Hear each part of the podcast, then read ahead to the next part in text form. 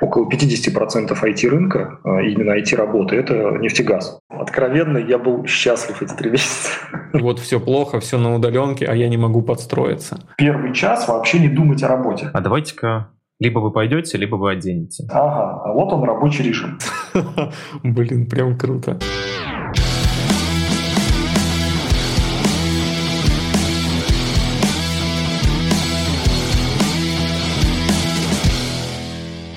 Итак, всем привет! Вы слушаете десятый, ну наконец-то, юбилейный выпуск нашего подкаста «Сушите весла». И сегодня а, а, у нас гость под стать выпуску. А, а, мы решили немного отойти от айтишной темы вот хотя куда мы от нее денемся, и больше покопаться в бизнесе и в последствиях пандемии а, для этого бизнеса. Но поскольку у нас подкаст а, для разработчиков, а, мы будем говорить об этом все равно под призмой IT, под призмой разработки и под призмой IT-компаний. И со мной сегодня в виртуальной студии традиционно Роман. Всем привет. И с нами сегодня Алексей. Привет, привет. Привет. А, я хотел бы попросить а, вот Лешу для начала немножко рассказать о себе, потому что он у нас сегодня самый главный эксперт по той теме, о которой мы будем говорить. И, собственно, будем нырять, а, нырять в эту тему. Ближайший час вы проведете в ней. Сейчас я э, занимаюсь тем, что активно развиваю компанию Redmond Robot как э, один из ее руководителей, да, и, ну, конечно, там этим уже занимаюсь сколько, 10 лет, и э, очень сильно сроднился с э, рынком IT, с рынком digital а, и, конечно, там, что я могу про себя сказать, что я влюблен в этот рынок, влюблен в, это, в эту всю движуху, которую мы наводим, поэтому для меня, конечно, это очень тема такая животрепещущая, как э, вообще и вся отрасль это проживает, и на самом деле вообще как весь мир переживает то, что мы сейчас проходим, в том числе в разрезе, как и чисто там, как это на людях отражается, и в том числе и на бизнесе, и в том числе на технологиях. А, а можешь, вот смотри, рассказать а, нам вот о чем.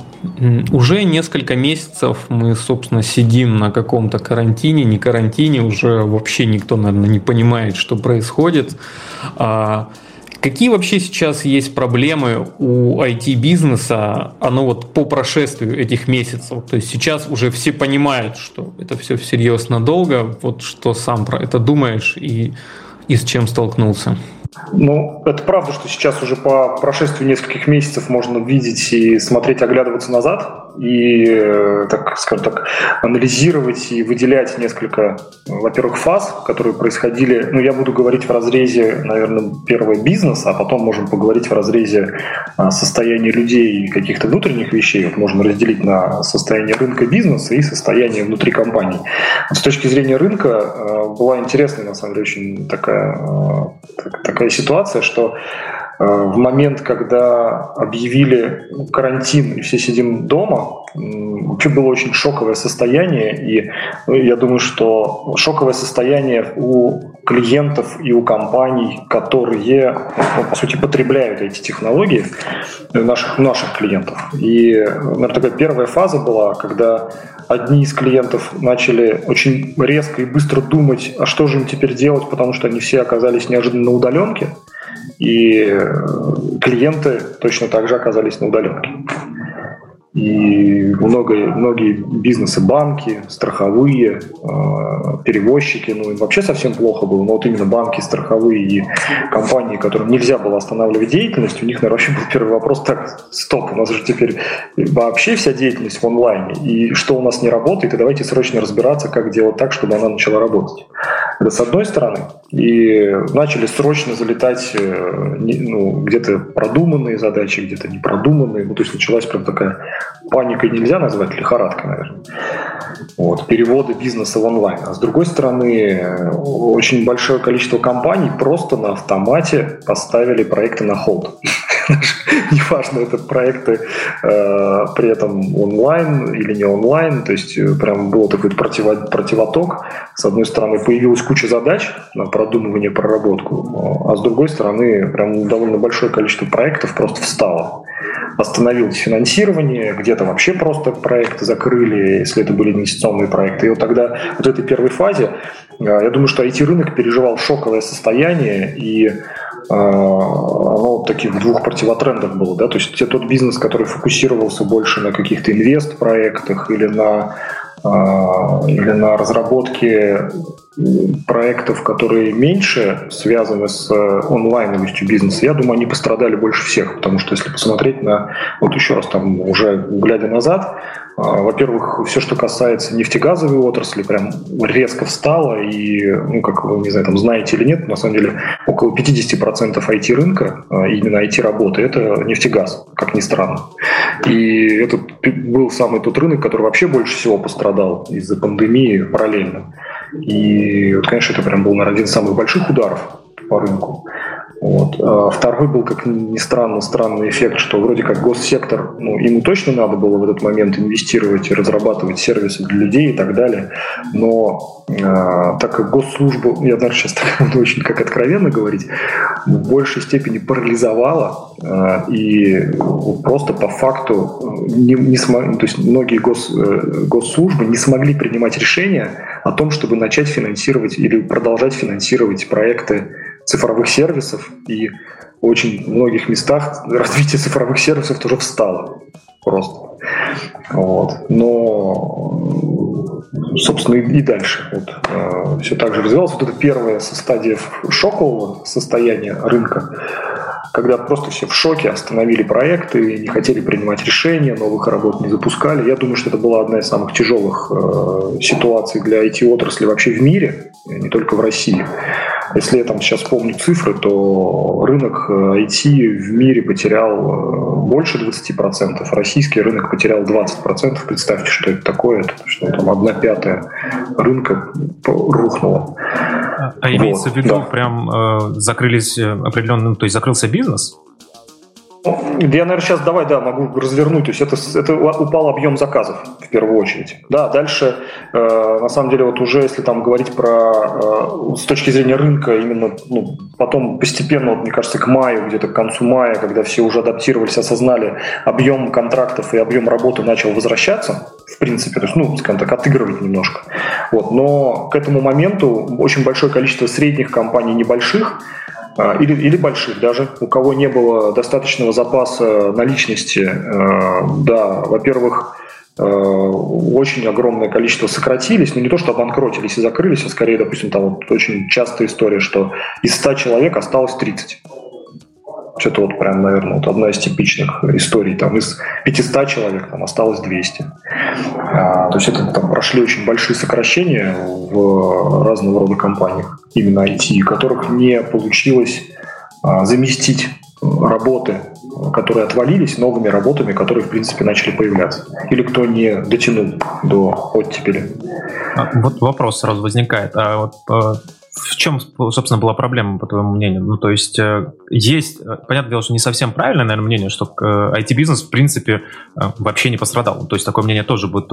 Но, опять же, если видеть цифры, если видеть различные новости о том, что там в различных компаниях там был, был уволен целый штат там джуниор-разработчиков, да, или каких-то младших разработчиков, то появляется понимание, что, ну, собственно, проблема, значит, есть, но просто вопрос тогда, в чем тогда была проблема у таких IT-компаний? В принципе, можно уйти в онлайн. Э, ну, наверное, здесь пошел каскад. То есть каскад какой? Что каскад проблем. То есть первое, э, остановились, остановилось финансирование проектов у основных заказчиков. Это раз. Ну, то есть это для тех IT-компаний, которые работают, ну, скажем так, на проектах, на заказ для крупного бизнеса.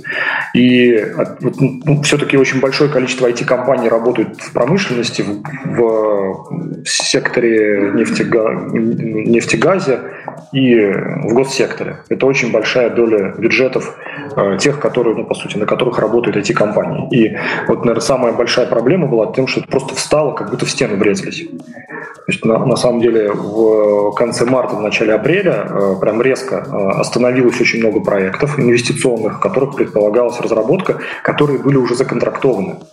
И, допустим, вот у IT-компании у нее был штат разработчиков и был, в принципе, бюджет, в котором предполагалось, что они будут делать вот эти проекты, и заказчики им заплатят, а вдруг этих денег не оказалось. То есть просто у разных IT-компаний вот эти потери были разной степени глубины.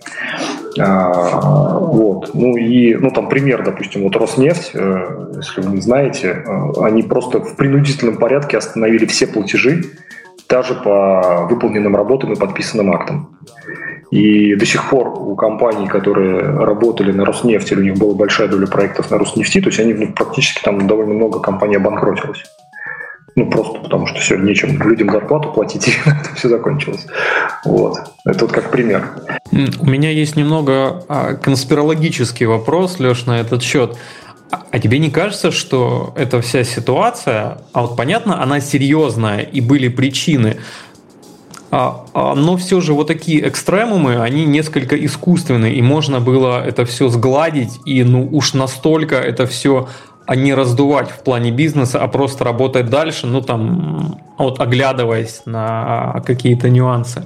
Ну, ты знаешь, я здесь думаю, что это даже не конспирологическая теория, а это прям э, бизнес-реальность наша. То, конечно, очень большое количество компаний, я считаю, воспользовалось ситуацией для того, чтобы, э, ну, так называемый, сбросить жир – или если бы в обычной ситуации они себе не могли так позволить повести себя да, с партнерами, то этой ситуации воспользовались конкретно для того, чтобы, ну, по сути, решить свои проблемы э, по оптимизации расходов, по смене поставщиков там, и так далее. Конечно же, там этого было очень большое количество. Но если в целом смотреть вот, ну, конкретно, допустим, на нефтяные компании, ну, вы не знаю, помните или нет, что там в какой-то момент э, стоимость нефти уходила в отрицательные порядки.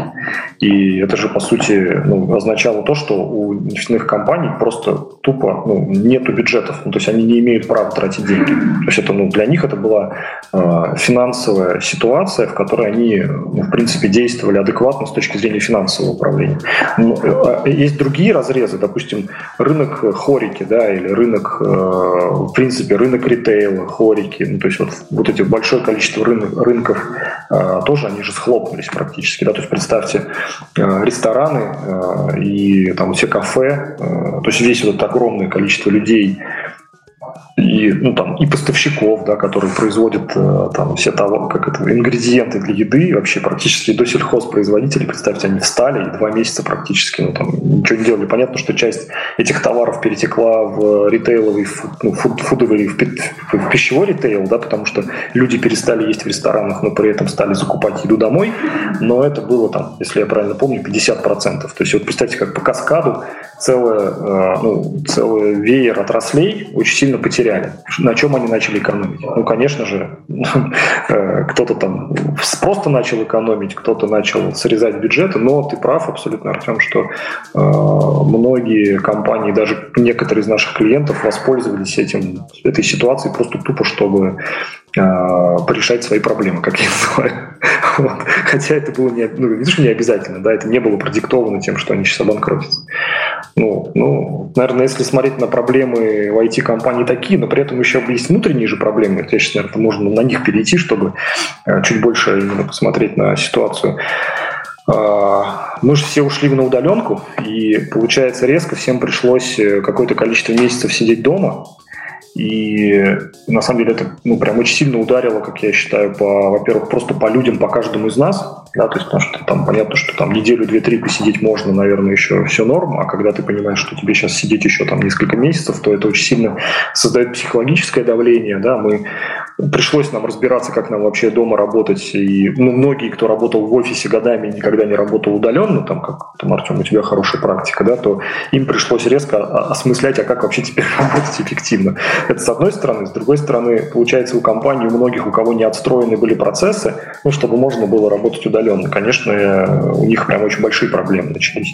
IT-отрасль, я думаю, в этом плане в принципе готова была к этому, да, потому что мы, ну, как надеюсь, там более гибкие, там, подготовленные к этому. Но, в принципе, по моему, ну, даже по моему опыту, у большого количества IT-компаний, как ни странно, начались проблемы с удаленной работой, что они просто не смогли перестроиться нормально.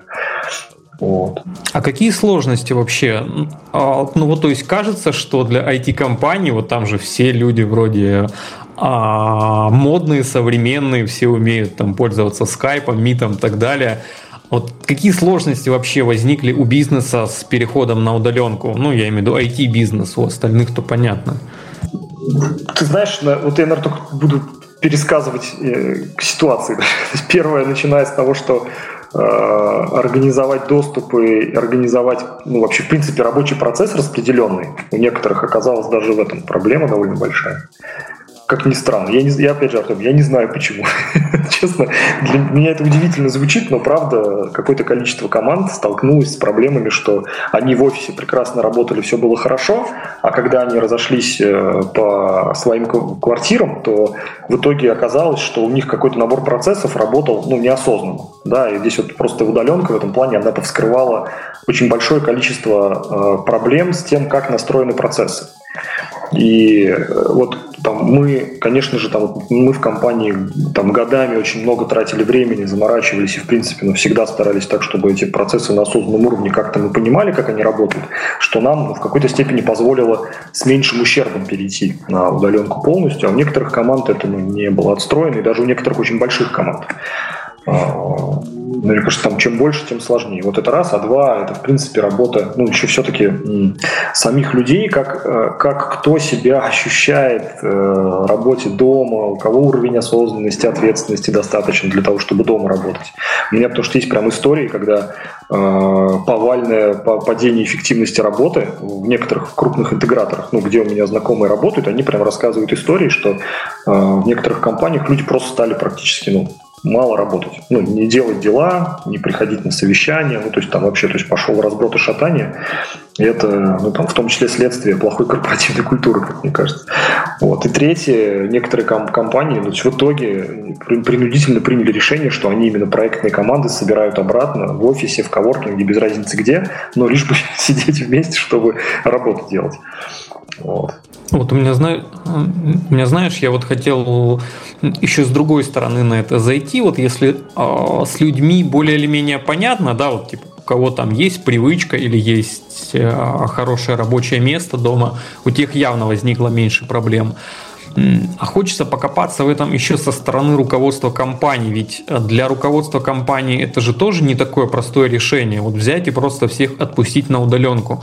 А, а вот как ты лично себя ощущал в этот момент, и может у тебя есть какие-нибудь классные истории, там, не называя компании, от твоих каких-то знакомых руководителей? Ты знаешь, я про себя вот скажу лично, что э, у меня такая глубокая степень уверенности и доверия к каждому из там, работников компании, что я тут, честно, даже уже, наверное, задним, задним числом на это все смотрю. Может быть, это странно звучит, но у меня вот именно за то, что мы перейдем на удаленку и будем эффективно работать, я даже, если честно, вообще ну, не переживал. И, знаешь, там, у меня не было сомнений, что мы точно ну, перестроимся. Потому что там, зная там, каждого из вас, зная, как мы работаем, у меня прям, я был очень, ну, именно конкретно про нас спокоен. Я скорее только единственное переживал за то, чтобы мы не уработались. Особенно, когда я начал осознавать, что такое работать дома, когда ты там в 7 встал, к компьютеру подключился, в 23 часа вечера отключился. Скорее меня вот это было без переживания, зная нас всех э, и свой там трудоголизм, да, и в принципе, ну, как ребята все к работе относятся. У меня скорее только единственное было переживание, чтобы мы все соблюли вот этот work-life balance. И это правда, мне кажется, было довольно тяжело для нас э, вот в этом разрезе. Но это зная каждого, вот, как мы работаем. А вот есть прям абсолютно другие истории, когда э, руководители прям в одной крупной компании ну, уже принудительно заставляли людей выходить на работу э, хотя бы на совещание, хотя бы как-то, потому что прям реально как, у, у, у них в культуре, как считал, что если я не вижу людей на совещании, не смотрю им в глаза, я не понимаю, что с ними происходит, у меня начинается паника. Ну, в смысле, это я не про себя, а вот про этих руководителей, как мы с ними общались. И мы даже прям разбирали, что, ну, понятно, что удаленно. Вот есть там Skype, Zoom, еще что-то. Ну, можно, в принципе, людей и так обозревать. Там, не знаю, лови сигналы по голосу. То есть как зачем тебе их всех загонять в, э, совещ... в комнату совещания и там, создавать риски? Но вот, на самом деле, э, я знаю прям кейсы трех компаний, довольно больших, очень крупных, у которых несколько сотен разработчиков, которые э, при официальном, при официальной позиции, что надо работать удаленно, но при этом они заставили людей всех выйти в офис работать. А всех прям, то есть имеется в виду прям всех разработчиков? Да, всех разработчиков. Хорошо, у меня такой вопрос по поводу, ну то есть с точки зрения бизнеса э, достаточно понятно, как это все прошло, а вот, допустим, для тебя как для руководителя э, переходить в онлайн, то есть если раньше ты, например, там мог, э, ну это, мне кажется, все равно достаточно понятная проблема, что руководитель привык, как, наверное, видеть, э, как идут процессы, общаться, коммуницировать, а тут теперь все в онлайне. Вот для тебя это было сложно вообще? Ром, откровенно, я был счастлив эти три месяца работать, потому что э, я в принципе, ну, у нас так работа налажена, что со всеми моими подчиненными, кто у меня в прямом подчинении, мы и так в онлайне работаем, да, мы созваниваемся, в чате переписываемся. Мне кажется, у нас вообще основные инструменты и до пандемии были это чат и, и, и, и созвон. Поэтому у нас эффективность работы не пострадала, скорее наоборот повысилась. А вот что меня всегда обгоняло в стресс до пандемии, я прям максимально откровенно рассказываю, да, как есть, что э, меня наоборот фрустрировало довольно большое количество не, неуправляемой коммуникации в офисе, но это с точки зрения ну, со мной, да, что э, когда я, допустим, прихожу в офис, захожу, иду, ну, там, иду от, от, от входа к кабинету, Одна из очень плохих практик, когда меня начинают пытаться ловить какое-то количество людей, чтобы со мной срочно о чем-то поговорить.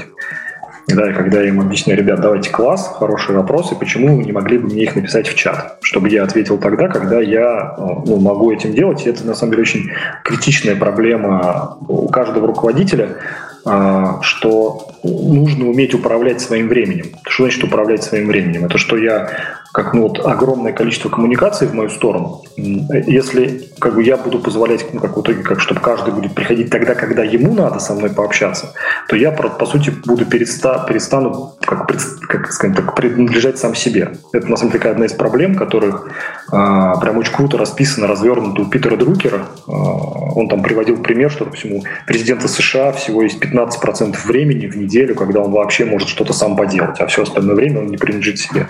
И вот эта пандемия конкретно для меня, наоборот, была очень такой серьезной отдушиной, когда, представьте, вся коммуникация в онлайне, она априори управляемая мной. Я сам решаю, когда я пойду посмотрю в чат, я сам решаю, когда я отвечу на звонок, я сам решаю. Ну, то есть для меня это, правда, было радикальное повышение эффективности моей лично. И я сейчас скорее буду воспринимать стрессом возврат в обратную среду. То есть тебе было абсолютно комфортно в этой ситуации, я так понимаю?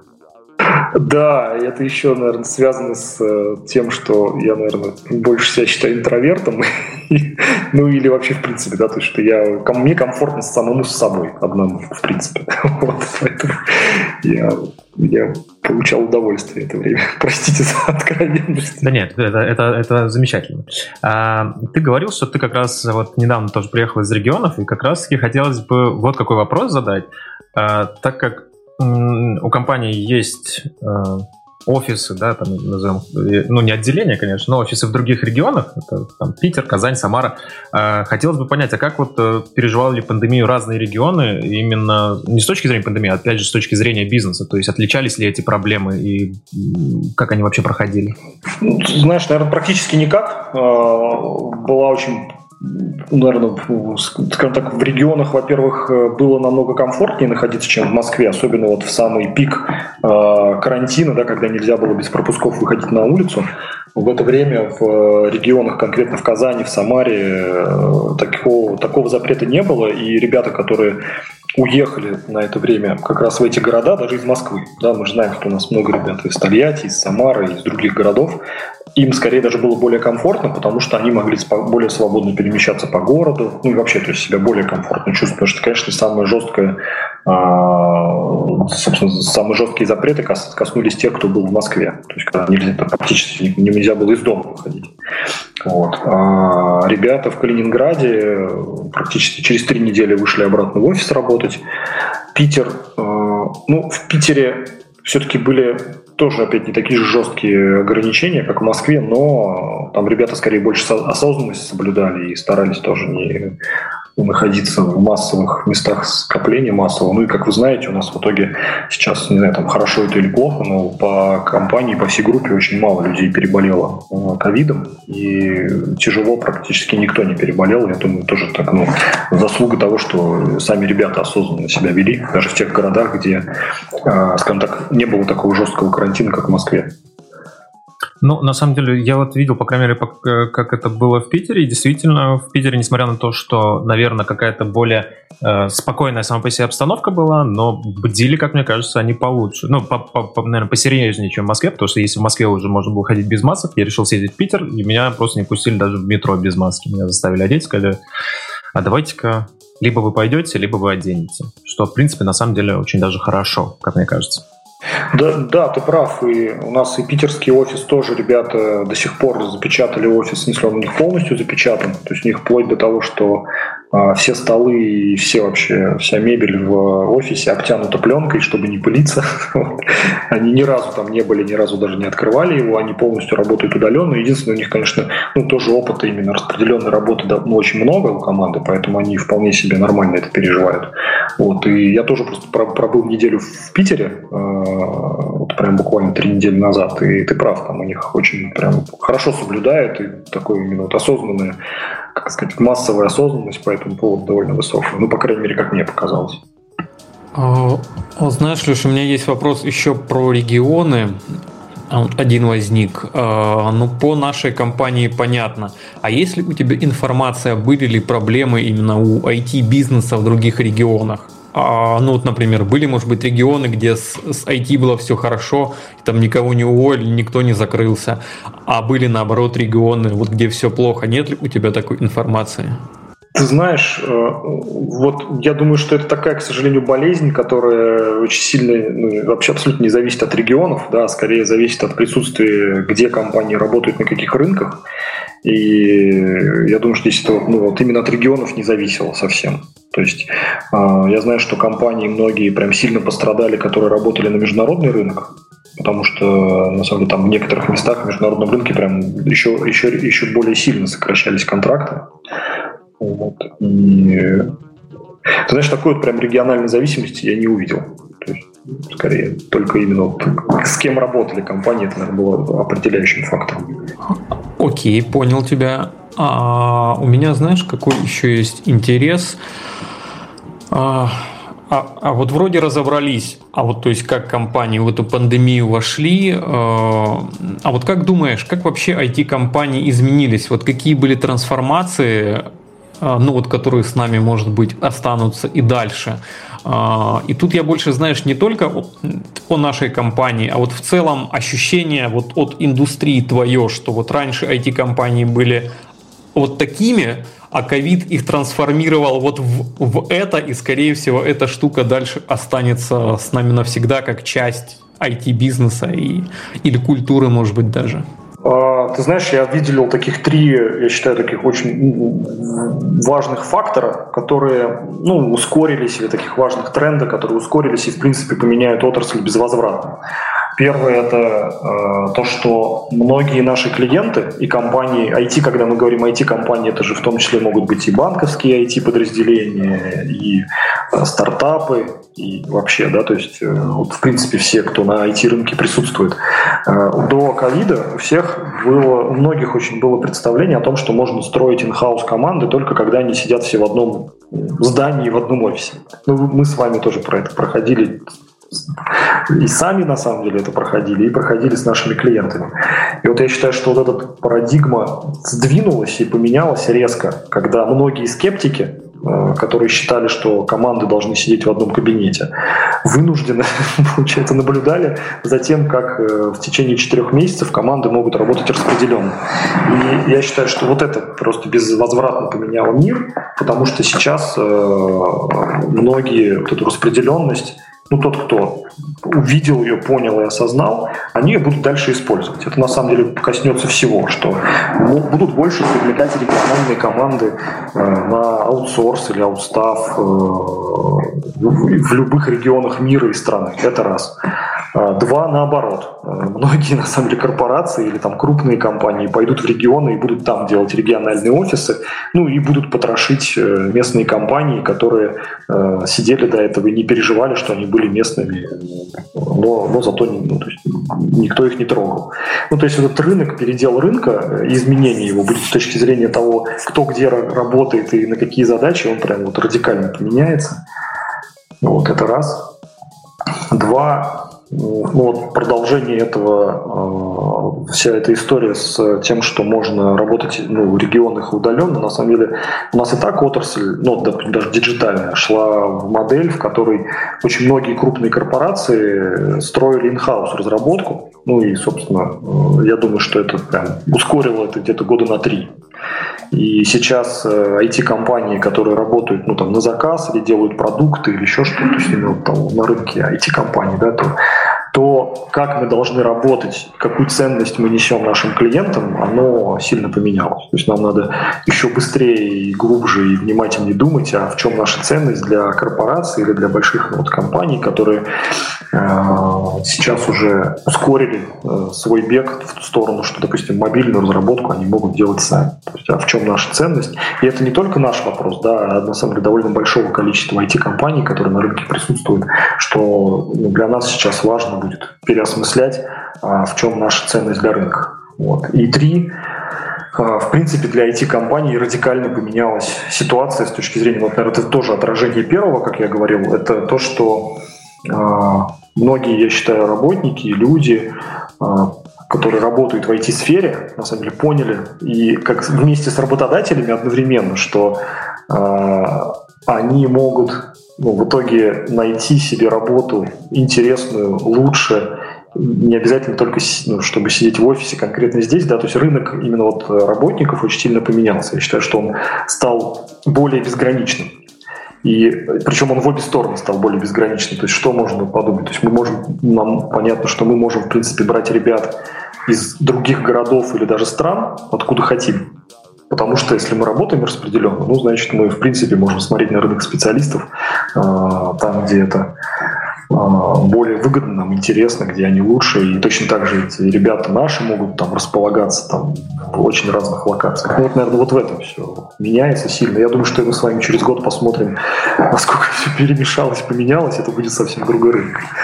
Да, к аспекту, ну, к вопросу, точнее говоря, о трансформации, у меня есть тоже такие три интересных, ну, по крайней мере, для меня замечания, э, что, ну, первое, это после того, как мы все ушли в онлайн, да, и вот эта вот необходимость, скорее, да, вынужденная онлайна, она очень много интересных мест оголила во многих компаниях, которые таких тонких, которые не замечались, потому что была личная коммуникация, и, собственно, где тонко, там и порвалось. То есть это, э, если, ну, то есть можно брать и IT какие-то компании, у которых тоже неправильная коммуникация были или не очень хорошо настроены, э, или, например, бизнес конференций, да, о которых мы говорили буквально в прошлом выпуске, который э, в целом тоже очень резко оборвался, потому что если раньше вся конференция строилась, то ее тонкое место было это как раз-таки личная коммуникация, нетворкинг и все такое, то теперь его просто в какой-то момент не стало, и ну вот просто это все оборвалось.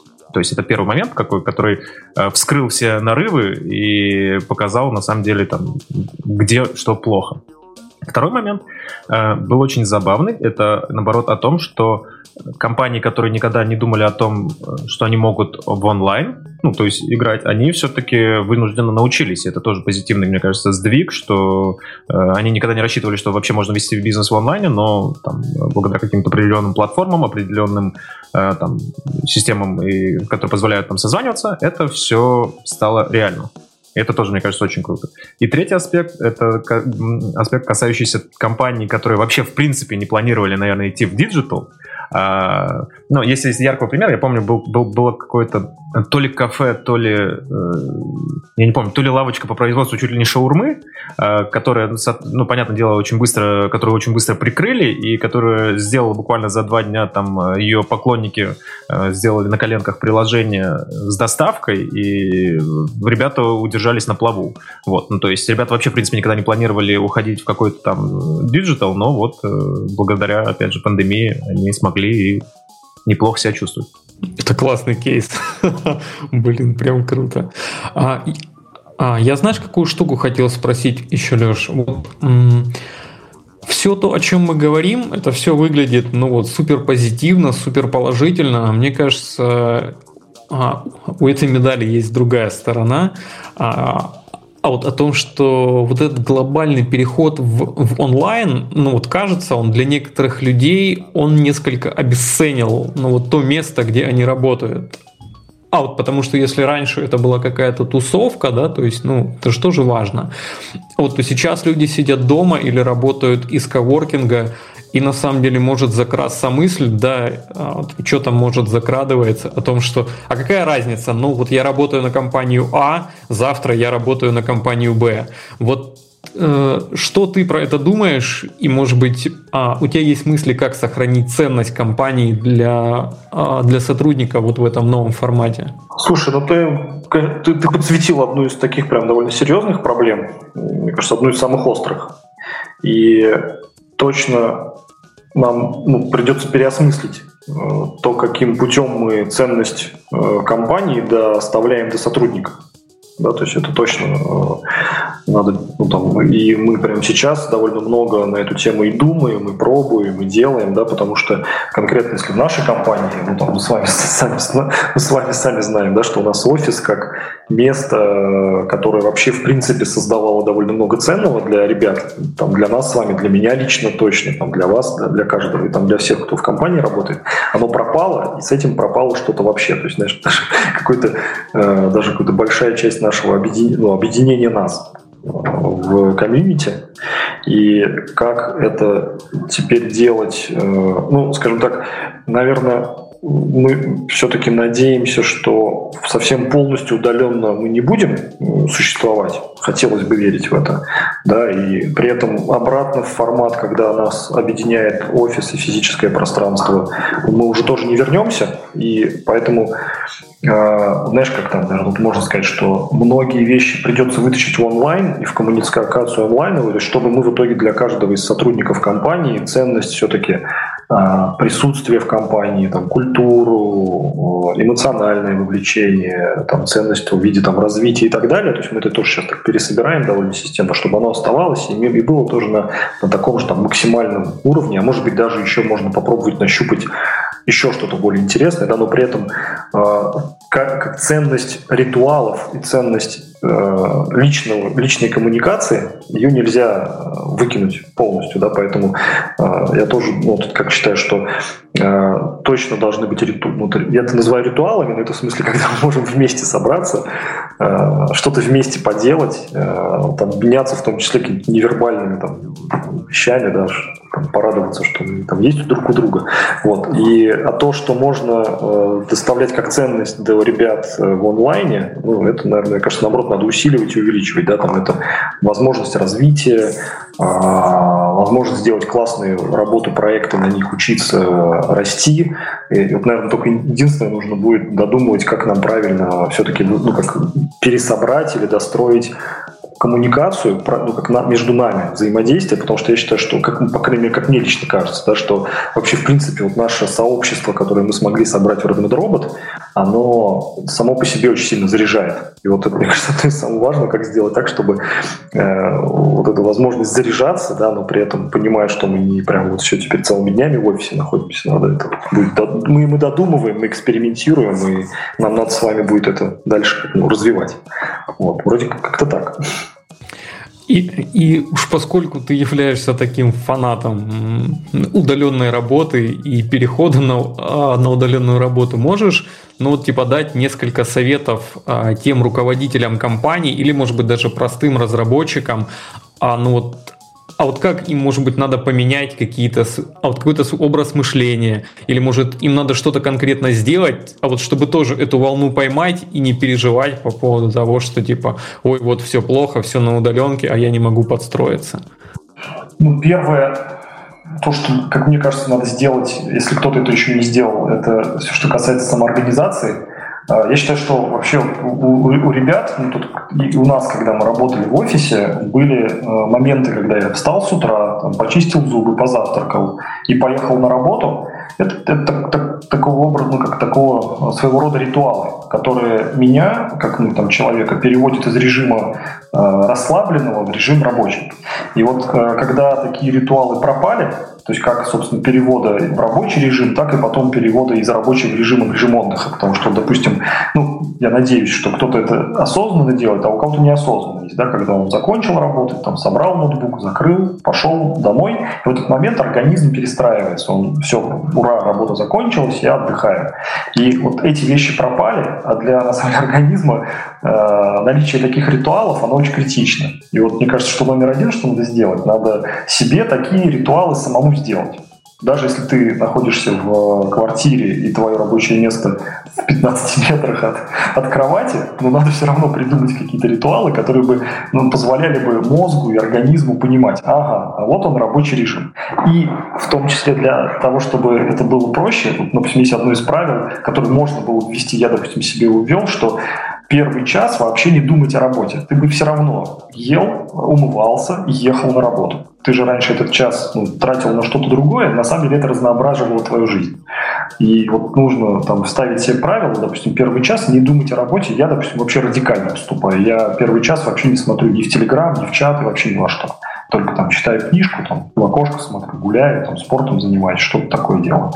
Вот. И то же самое вечером что э, закончилась работу, ну не знаю, там не можешь без телеграмма, ну окей, но, пожалуйста, рабочие вопросы все забудь до завтра. И тоже подумай, какой час вот этот ритуал себе сделать, да, который бы тебя переводил в режим отдыха. Вот. Ну и это вообще такая возможность большая для того, чтобы свою эффективность как ну, повысить. А дальше есть на самом деле несколько книжек довольно толковых про вот эти вот вещи про work-life balance. Их стоит просто почитать еще раз. А, и вспомните там какие-то себе из этих вещей взять, втащить и тренироваться. Вот, но ну, вот. эти книжки, да. я думаю, мы в шоу-ноуты приложим. Да, да, да, да. Традиционно. А, по поводу, кстати, ритуалов, это очень такая больная тоже тема. Потому что у меня доходило до того, что я э, специально э, спускался в метро, делал круг по кольцу и потом только шел работать. Но это вот э, какой-то психологический такой нюанс, что мне нужно было действительно переключиться из состояния «я проснулся, я поел» в состояние «я готов работать». Потому что, ну, за какие-то там последние 10 лет я привык, что есть э, в промежутке между этими двумя процессами э, какое-то путешествие, назовем вот так. А, ну что, у меня тогда еще вот такой вопрос. Мы очень рядом э, поговорили, точнее так, э, несколько раз заходили на разговор о ведении бизнеса из онлайна. Леша, ты сказал, что тебе, в принципе, это очень нравится, и ты себя комфортно в этом чувствуешь. А можно ли вообще в целом, вот э, если мы представим такую ситуацию, да, ну, что вот э, гипотетически мы никогда не выйдем э, в офис. Э, вообще, можно ли, по твоему мнению, вообще весь бизнес вести вот так вот, без лишних встреч, без э, встреч в кабинетах, переговорных, с, там, с партнерами, с заказчиками, проводить вот так вот в онлайне? А, ты знаешь, я в это сам не верил, но кажется мне, что возможно.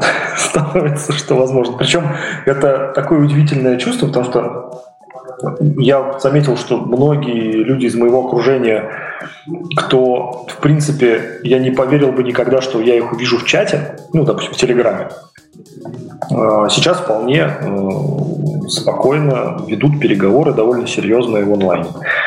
И это удивительно, но это, мне кажется, что возможно.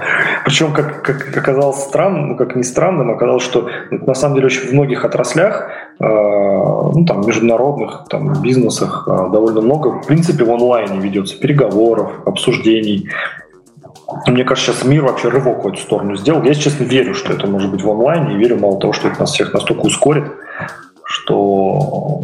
Ну, в общем, у меня есть история, э, одна из таких... У меня есть одни из партнеров, которые традиционные бизнесмены, у них есть офис в центре Москвы, э, водитель, там, вот, всегда надо лично встретиться.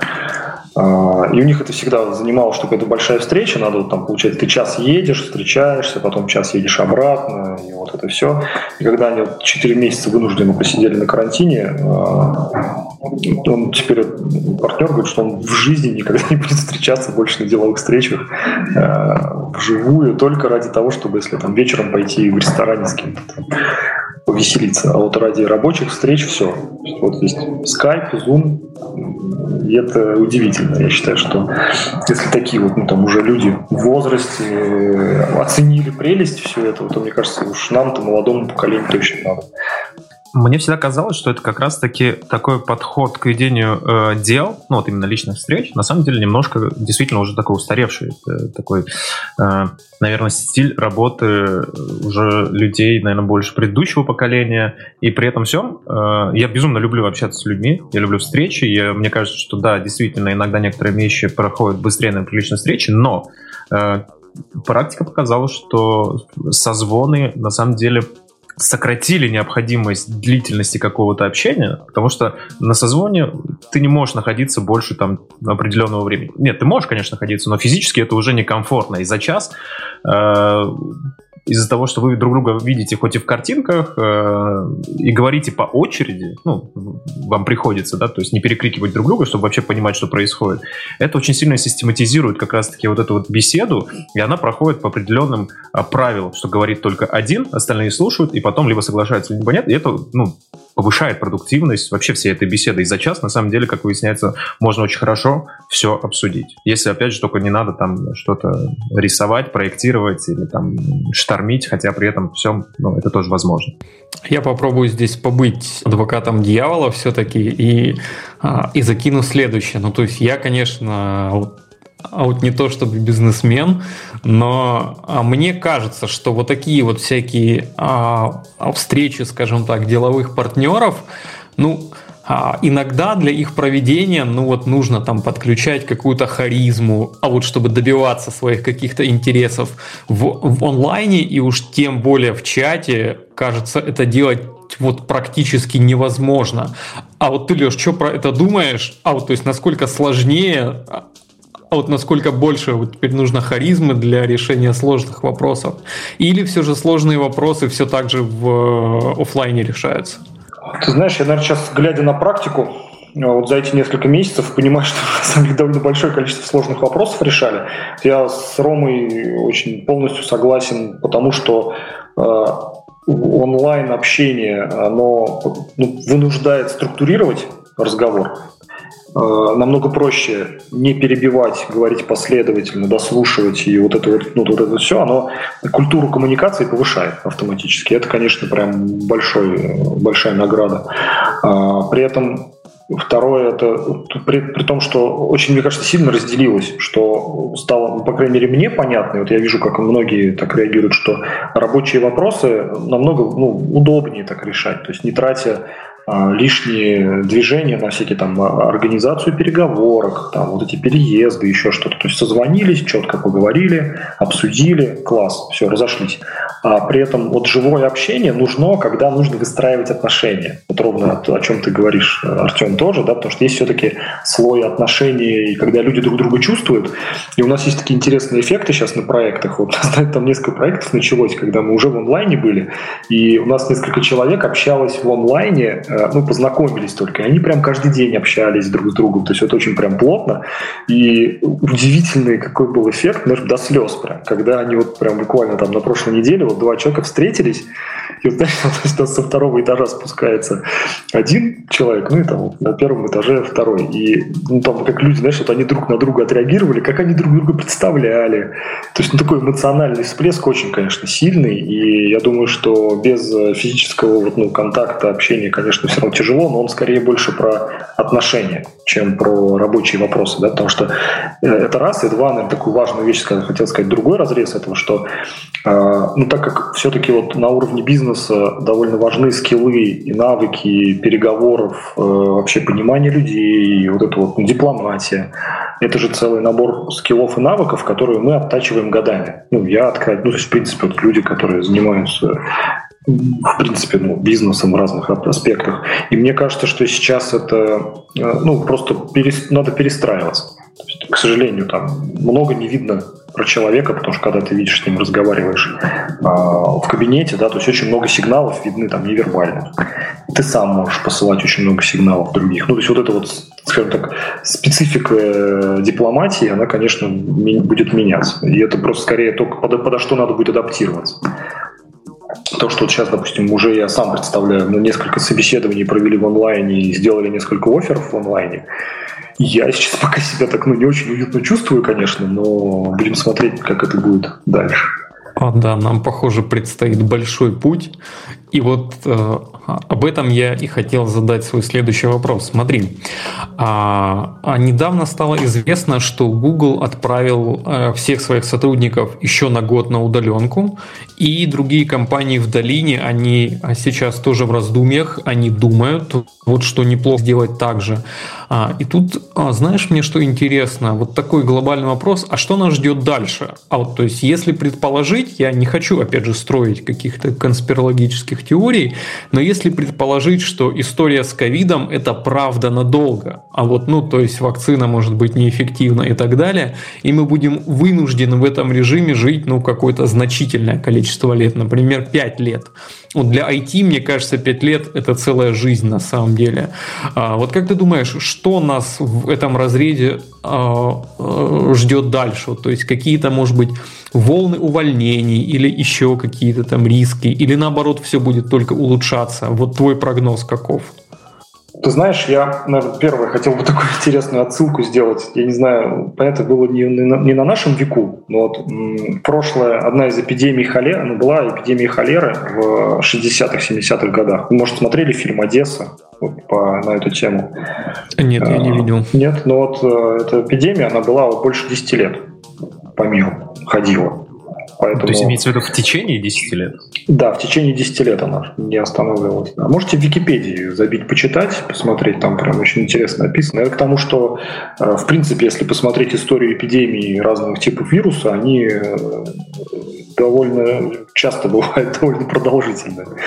Вот. И э, тут надо просто более там, ну, серьезно к этому относиться, что скорее человечество будет сейчас адаптироваться, в принципе, к а, тому, как существовать, понимая, что есть вот эта угроза э, вирусов типа а ковида.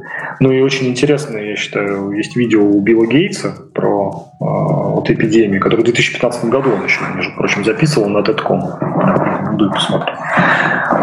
И просто как ну, один из рисков больших есть, что на самом деле постоянные вот эти вирусы разной степени опасности могут стать нашей реальностью, которые поменяют просто наши э, гигиенические и социальные привычки. То есть там появятся эти маски, станут нормой, там, там дезинфекция, там еще что-то. То есть там может мир вообще в принципе вот с точки зрения э, отношения к личной гигиене к, и там другим вещам, ну, может вообще сильно поменяться.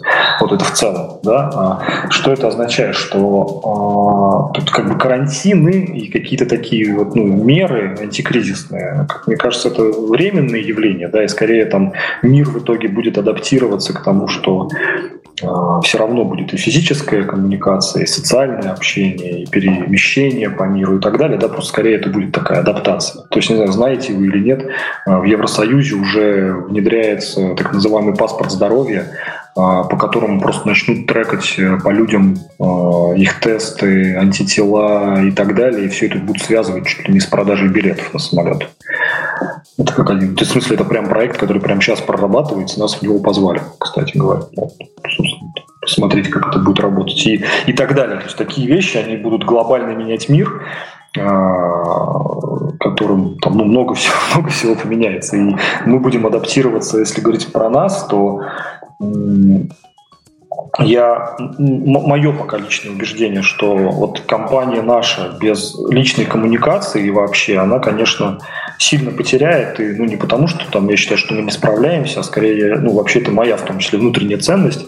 Потому что я вас всех люблю, очень и на самом деле я даже сейчас там скучаю по большому количеству людей из компании. И вообще, в принципе, возможность быть вместе какое-то хотя бы время. Вот ровно как я там говорил, да, что рабочие вопросы спокойно можно решать и э, в онлайне, а вот ну, как быть там, строить друг с другом отношения, там, делиться тем, что между нами происходит, и вот эту коммуникация социальная, она, конечно, ее дико не хватает. И я думаю, что мы скорее будем находить способы э, встречаться, общаться и разделять социальное и рабочее, но оно будет в каком-то виде дальше. Я надеюсь, что мы только ну, придумаем это и э, вот конкретно мы в этой ситуации свою эффективность таким образом повысим. Будет ли там количество увольнений, еще чего-то? Ну, возможно, я думаю, что, конечно, наша сейчас ситуация для и для нас всех очень большой стресс, в первую очередь, да, и, и у людей очень многих, в принципе, глобально меняется набор ценностей. Где жить, чем заниматься, там, как дальше жизнь строить. И это тоже будет влиять на то, чем они хотят дальше заниматься и на принятие решения о работе. Поэтому здесь нам главное важно не то, что там удерживать людей там, или еще что-то, а скорее там каждому, кто у нас сейчас работает, а, помогать принимать правильные решения и чтобы ну, там, их жизнь только улучшалась там, максимально в этой ситуации. У меня есть по этому поводу тоже одно замечание интересно. Ну, то есть в целом из-за пандемии был сделан достаточно большой сдвиг, да, то есть у многих компаний и у многих направлений, и все сейчас, очень много, точнее, ладно, не буду говорить все, но достаточно много идет к вопросу бесконтактного взаимодействия. То есть, ну, мы видим уже там сейчас там э, всякие статьи на тему того, что разные банки продумывают и уже предлагают всякие концепты флоу, как пользователь может взаимодействовать э, с сотрудниками банка или приходить в банк и там никак не взаимодействовать с людьми, а делать это все через определенные планшеты э, или там, максимально вообще вынести это все.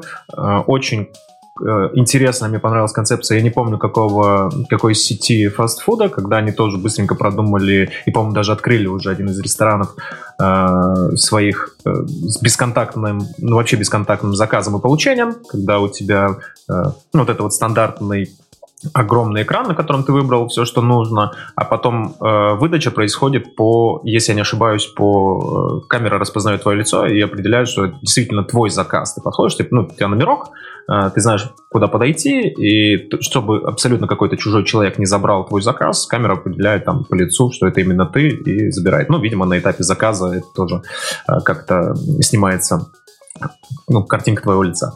А вот вопрос у меня еще есть такой, что вот в этот период э, достаточно много людей, понятное дело, остались без работы, а индустрия IT, она в некоторых аспектах очень сильно нагрузилась, и, ну, местами даже летела. Да, мы понимаем, что а, многие бизнесы закрылись, но сама индустрия в целом а, получила некий расцвет. То есть мы видим, да, то есть огромное количество людей начало пользоваться Zoom, а, Meet, то есть Zoom там вообще взлетел за какие-то дни там акции, его просто, там, если бы знать заранее, можно было бы очень неплохо навариться. Вот. И я думаю, что не, некоторые, в принципе, так и сделали. Э, и что наводит на мысль, что э, наверняка ну, э, массовая диджитализация такая, скажем так, всех бизнесов потребует, наверное, достаточно большого количества э, разработчиков. То есть спрос, в принципе, появится. И те люди, которые остались без работы, многие из них, э, ну, я видел на примере даже своих знакомых, они начали изучать, ну, пока сидели на, на карантине, начали изучать там, разработку, поняли, что, в принципе, там неплохо, э, можно неплохо зарабатывать, и они туда планируют идти. И, в принципе, пойдут. Я думаю, такого, ну, там, достаточно большое количество э, новых адептов войдут в эту индустрию, э, проблема, э, будет ли проблема, что и будет ли она вообще, что в какой-то момент э, просто спрос на них упадет, потому что проблема исчезнет, и спроса на такое огромное количество разработчиков может не стать. Как ты думаешь, есть такая проблема? Или она просто очень надумана? Знаешь, я думаю, что... Я тебе немножко, как расскажу, там немножко статистики. За два года мы анализируем, появилось новых 28 диджитальных профессий, связанных с разработкой, ну, в каком-то виде.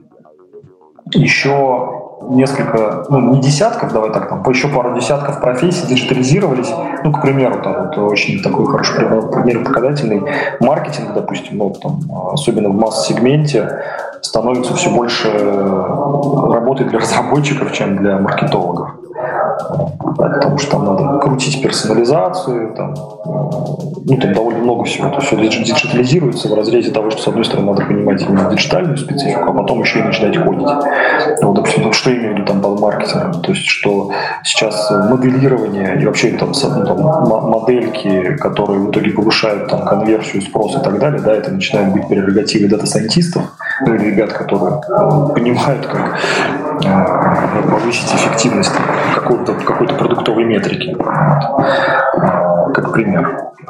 И мое мнение, что э, увеличится, как ускорится эволюция или трансформация э, того, э, чем должен, ну, то есть что должен уметь делать разработчик, то есть, во-первых, там это будут языки, стек технологий и направления куда, да, это раз. А два, это какие еще дополнительные скиллы нужны для того, чтобы ну, быть профессионалом в какой-то конкретной сфере. У меня, если честно, есть такое, наверное, такое ощущение вижен, да, что э, все меньше будет разработчиков, просто разработчиков, которые могут там написать что-то, да, а больше будет профессий, которые будут включать в себя разработку. Не знаю, там, допустим, если вы знаете, что в сейчас биотехе и в медицине, именно в фармацевтике, в создании лекарств – а вообще один из самых главных прорывов, который будет менять сейчас отрасль, это биоматематика. Это вот то, что мы, а, Артем, тоже с тобой обсуждали, да, и смотрели, что вообще... Она только биоинформатика, Леша. Да, да, прости, да, био, биоинформатика. Это я дилетант, поэтому мне простительно. Но имеется в виду вообще а, возможность моделировать конструирование молекул или более сложных ну, собственно, структур и расчет их влияния на организм до того, как они сделаны физически. Вот, вот это вот виртуальное моделирование – это просто один из самых основных прорывов, который сейчас вообще меняет отрасль, потому что там, в принципе, уже есть пара экспериментов, в которых, э, там, пример, э, ребята, дата-сайентисты взяли э, несколько молекул антибиотиков, ну, там, десятков молекул антибиотиков, натравили их на машинку и на выходе через задание смогли получить 20 молекул антибиотиков еще, а, которые теперь там пробуют, оказалось, что типа одна из этих молекул оказалась там какой-то суперэффективной под один из примеров лечения а, там, одной из болезней. Биоинформатика – это супер крутая штука. Я думаю, нам даже надо бы сделать об этом выпуск, но надо найти вот прям хорошего эксперта а вот не хочется а, брать каких-то прям совсем а вот уже избитых и захоженных экспертов, я сейчас не буду называть имена, чтобы никого не, убеж... не обижать, но просто есть люди, вот, которые везде ходят там по всем подкастам и по всем конференциям, и вот хочется поговорить а вот с кем-нибудь другим на самом деле. Давай, давай позовем учителя биологии и информатики. Я думаю, в целом э, мы можем одно на другое поделить. Нет, я думаю, мы так не будем делать. Это, это так не работает, да? Да, да, да, это плохая я, идея. Я совсем дилетант, значит, в этом вопросе. А, у меня, ты знаешь, знаешь, Леш, еще, наверное, под занавес этого блока есть вопрос. А, вот, коли уж мы начали про какие-то новые рынки говорить, а вот как ты думаешь, вот а, а, в связи вот со всем этим, со всеми трансформациями IT-компаний, вот с тем, что все это меняется, а вот а, на какую тему имеет смысл делать следующий стартап? Вот, вот кто-нибудь из наших слушателей вот сейчас сидит и думает, вот как на ковиде заработать? А, а, и вот пара идей от тебя вот таких стартапов. То есть, вот если бы ты был стартапером, то чем бы ты занялся сейчас? Ой, слушай, я еще тот стартапер, конечно. я, мой, системный, мой системный подход говорит мне о том, что я бы э, делал бы это на пересечении, а, собственно, как раз э, онлайновости или бесконтактности, то есть какой можно кусок э, жизни человека перевести, чтобы он э, мог что-то делать в онлайне или бесконтактно. Мне кажется, очень хорошая тема – это бесконтактность. Э, она была довольно, довольно многое время ну, не до, ну, скажем так, недо, недооценена, а сейчас, собственно, вот э, вся эта ковид-реальность наша говорит о том, что вообще, в принципе, бесконтактность – это то, что, ну, прям недоинвестировано, да, и, мне кажется, прям отличные, классные идеи в этом направлении э, могут быть прям подхвачены.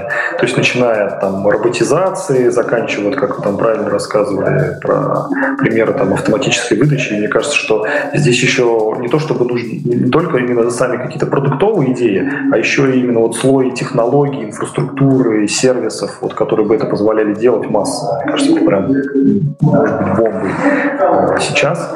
Вот. А второе, я думаю, что есть прям направление это виртуализация. А, опять же, это ну, моя, чисто моя мысль, виртуализация имеется в виду, что вообще, не знаю, там, мы так далеко с вами не заходили и не обсуждали на эту скользкую дорожку не заходили, но на самом деле вообще вся эта история с ковидом, это на самом деле такое все продолжение толкания человечества в виртуальный мир, в виртуальность практически. И э, мне кажется, что можно просто это ускорить тем, что строить более изощренные, более красивые, более крутые вещи в разных э, аспектах жизни человека, вот именно в виртуальной виртуализации. Но ведь это действительно интересная тема. То есть я, мы, мы почему-то ее даже действительно сегодня особо как-то не затронули, но направление, которое может поменять очень многие индустрии, да, индустрию там путешествия, индустрию походов, может быть, там в кино то же самое, да, когда мы привыкли. Ну, э, скажем так, многие ходят в кино, опять же, за какими-то дополнительными впечатлениями. Ну, нет, на самом деле, наверное, это не очень хороший пример, потому что все-таки кино можно и в телевизоре посмотреть. Но, опять же, посещение каких-то весьма дорогих мест и получение такого-то experience а от э, того, что ты там был, ну и действительно может легко очень в будущем переехать ну, вот, в виртуальный мир, и мы сможем все сидеть дома, продолжать самоизоляцию и при этом э, чувствовать себя прекрасно, путешествовать, как э, прекрасные книги там первому игроку приготовиться. Да, да, это правда. Ну вот просто может третий блок этого затронуть, это нейросайенс, потому что ну, один из сейчас энейблеров в, в виртуальности, это на самом деле, ну когда мы говорим в принципе про виртуальность, то, что, то, то, что Ром, ты говоришь, да, это же ну, такое проживание опыта человеком, а проживание опыта, оно в том числе как в разрезе искусства там, или еще чего-то, оно же ну, в итоге там, конечно, в большей степени в мозгу происходит, даже если куда-то физически перемещаешься. И вот э, для того, чтобы наши ощущения э, от виртуальных каких-то вещей там могли быть более полными или даже где-то замещали физически, да, то э, сейчас, в принципе, очень много работы ведется над пониманием, а какое воздействие на мозг он был оказать и через какие интерфейсы для того, чтобы мой мозг обманулся и почувствовал, что он, блин, там по великой стене гуляет в этот момент. Ну и вот со всеми вытекающими. Слушайте, очень круто, и по ощущениям нас ждет очень интересное будущее. А, заключительный Или такой вот.